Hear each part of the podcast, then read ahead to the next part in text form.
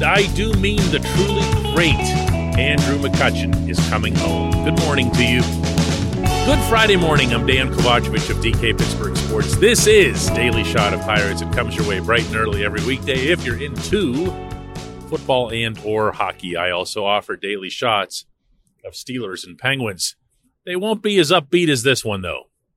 They won't. For as much as I will pan this team's ownership, this team's front office, this team's on field instruction, deployment, whatever it is that you want to call it. I will look at this signing, this homecoming for Cutch, and praise every single individual involved, including Cutch himself. This had to happen. I, I it, it's funny. I don't want to make more of this than what it is, but at the same time, I also want to be careful today not to make less of it than what it is. This franchise, 137 years old, home to 13 Hall of Famers who wore the Pirates hat going into Cooperstown, five World Series championships, Roberto Clemente, Willie Stargell, Honus Wagner, there's there's something about the Pirates that offsets them from Pittsburgh's other teams in their own way. Most of it's related to longevity. Obviously, they've been around more than twice as long as either of our football or hockey teams.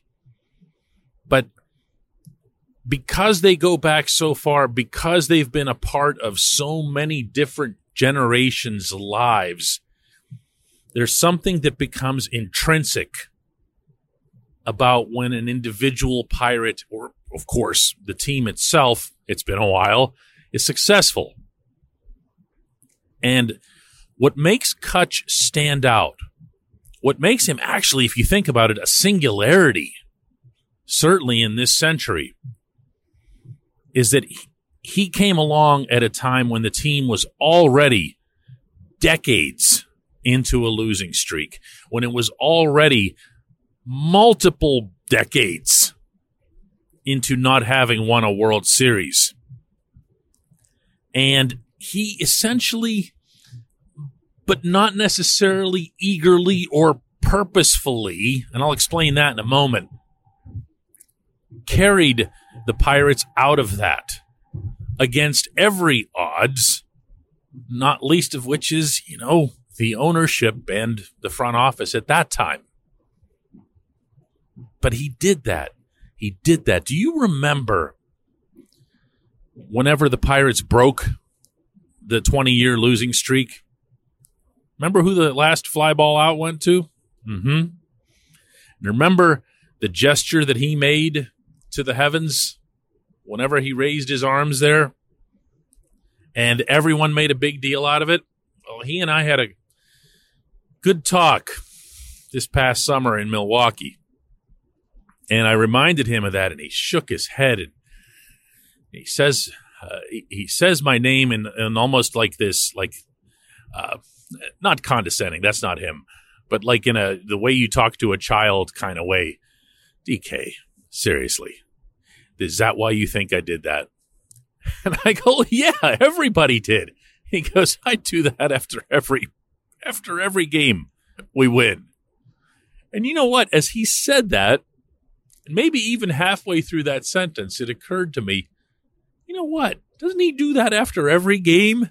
And yeah, he does. He just he has this gesture that he looks up to the heavens and he raises both of his arms. Now that one might have been, though he obviously wouldn't admit it, a little bit more pronounced because he knew what it meant. He knew what he meant. And he's known all along what he's meant to the Pirates and to the city of Pittsburgh. Now, what's his place within the 137 year history of the Pittsburgh Baseball Club? That's where the conversation starts getting fun, but a zillion times more fun with him wearing the uniform, presumably maybe through to the end of his career because now you're looking at him again. Now you're seeing him wear either the word Pirates or the word Pittsburgh across his chest again. And it just feels different. His place, he's not going to be someone who's in the upper echelon. Uh, you know, there's a there's a Clemente shelf up there. You know, there's a there's a Wagner shelf when it comes to the player who had the biggest impact uh, in terms of actual baseballness, because Wagner was considered one of the two greatest players, really, in the first two, three decades of big league baseball. That's going to be a tough one for anyone to ever top. But if you look at what Cutch has done and his own trajectory, and the fact that through the passage of time, there are different circumstances that arise that you have to fight through, that you have to help lead your way out of. Kind of, for those of you who are Pirates historians, and I take a lot of pride in doing a lot of reading about this team, you'll know that the 1950s were a really dark time, the early 1950s. And then Ralph Kiner came along and started generating some excitement with all his home runs and everything. The team still was no good, hence the the trading of Kiner because as it was famously worded at the time by Branch Rickey, we can finish in last place without you. But that contributed to building things back up, and then you started to see Clemente and Mazeroski and Virdon and others come along that ended up carrying the team to glory in 1960. Cutch had a way bigger hill than that to climb just to get this team to the playoffs, but he did that. He did that. Not alone, with a lot of help. But he was the face. He was the the voice. He was the the figurehead that made it happen. And no, they didn't win anything. They didn't win any series. And yes, it was officially a playoff round according to Major League Baseball when they beat the Reds in the blackout game. They didn't win anything other than that one. But there's something to be said for, as Clint Hurdle put it at the time, rebonding a city with its baseball team. That was done largely through him. And there isn't another player in the Pirates' history that you can point to in a setting like that. It can't be. Obviously, that was the worst losing streak in the history of professional sports. But yeah, he, he's going to have a special place. He's going to have his number retired. There won't be anybody wearing 22. Uh, you know, as far as other stuff, I don't really know. You know, I mean, I can't even guess. With statues and things like that, every team has a different set of criteria. The Pirates have three of those already. Uh, you know, I, that's going to be for somebody uh, to, to decide well above my pay scale. But Cutch comes with a lot of a lot of um, positives, even beyond what he's brought to the field. So I don't even think something like that could be ruled out. Fun, fun, fun time to be thinking about stuff like this. It really is. Just imagine. I'm going to say this. Just imagine if the team were to be good in 2023. When we come back, J1Q.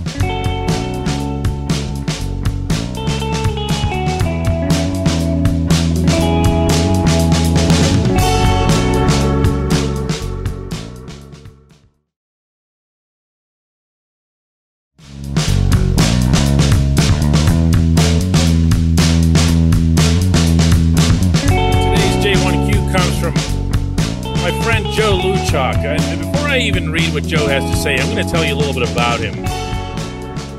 I've had uh, a, a, lot of different people who've been reading me for a long time. I've been blessed by this. I, I don't say that as some sort of uh, overly syrupy hype. It's just, it's just the truth. If you're a writer and nobody's reading you, you're you're nothing. You're just absolutely nothing. You have to have people that are committed to reading you regularly, but also to speaking their mind and offering uh, feedback that's thoughtful, that can be critical, that can involve praise, but that makes you think, that makes you know that they're reading and, and pondering what it is that you're putting together. Joe's been with me going back to my post Gazette days, and I'm talking early in my post Gazette days. He's been not to date you here, Joe, but it's it's been a while, right? So Joe writes to me occasionally. He doesn't do it like every day or anything like that. When he does, I, I always go out of my way to pay special attention to what he has to offer. So, in response to this week's general theme on Daily Shot of Pirates about the prospects who've been falling down the lists, the organization not being seen as one of the top five or 10 in baseball, despite three years of a really hard rebuild. Joe's response to my commentary over the week is three simple sentences. Prospects rise and fall every year. Some will rise again, and others will not. As always, time will tell. Yeah, yeah, that's it. That's it. you know, Ben Cherington would say that prospects' inclines aren't linear, and they're not. I like the way Joe says it. And he's completely right. You will see, and you could go back through the history of almost any prospect, even those on the the steepest trajectories and you'll see that there's a setback. Baseball is full of setbacks. Every single plate appearance, whether it's from a pitcher's perspective or a hitter's perspective, is full of setbacks. But baseball is all about how you overcome those. The ones that don't overcome them, they get stuck. The ones that do, they find a way to push through, to break through a barrier, then all of a sudden, just like that, there's something that you never expected them to be. Let's talk about Luis Ortiz in this context. Luis Ortiz, at this time, a year ago, was the number 22 prospect in the Pirates system, according to Baseball America. I'm going to repeat that again. In the Pirates system, not overall. Next thing you know, Luis unlocks something or someone working with him in development and instruction, coaching, unlocks something. And he's firing the ball up there at 100 miles an hour. And all of a sudden, I mean, just like that, just like magic, you are rocketing up the charts. Was everybody wrong about you before?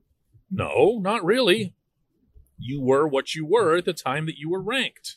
Was everybody wrong that Mitch Keller wouldn't throw hard in the majors? No. But when Mitch, even at his advanced stage, having been in the majors for a few years, went to that outfit in North Carolina where they unlocked the 100 mile an hour pitch, he, he, he was just a different guy. He broke through baseball has more of this sort of thing than all other sports combined, I've long been convinced. So getting two up or two down about prospects, and I'm probably guilty of that over the past week, it, it it's it's nonsensical. It's nonsensical.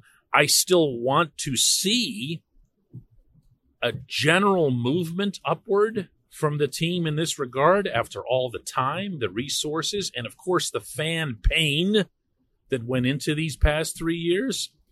But to look at the individuals, to look at Henry Davis and say he's toast because he's dropped 60 spots on the list, to look at Nick Gonzalez and say, you know, hey, he can't hit this type of pitch or he can't hit that type of pitch. We don't know that yet. We don't know that yet. And the same goes for Quinn Priester and everybody else. I appreciate always everything that you send this way, Joe. I appreciate everyone who listens to Daily Shot of Pirates. We'll do another one of these next Monday.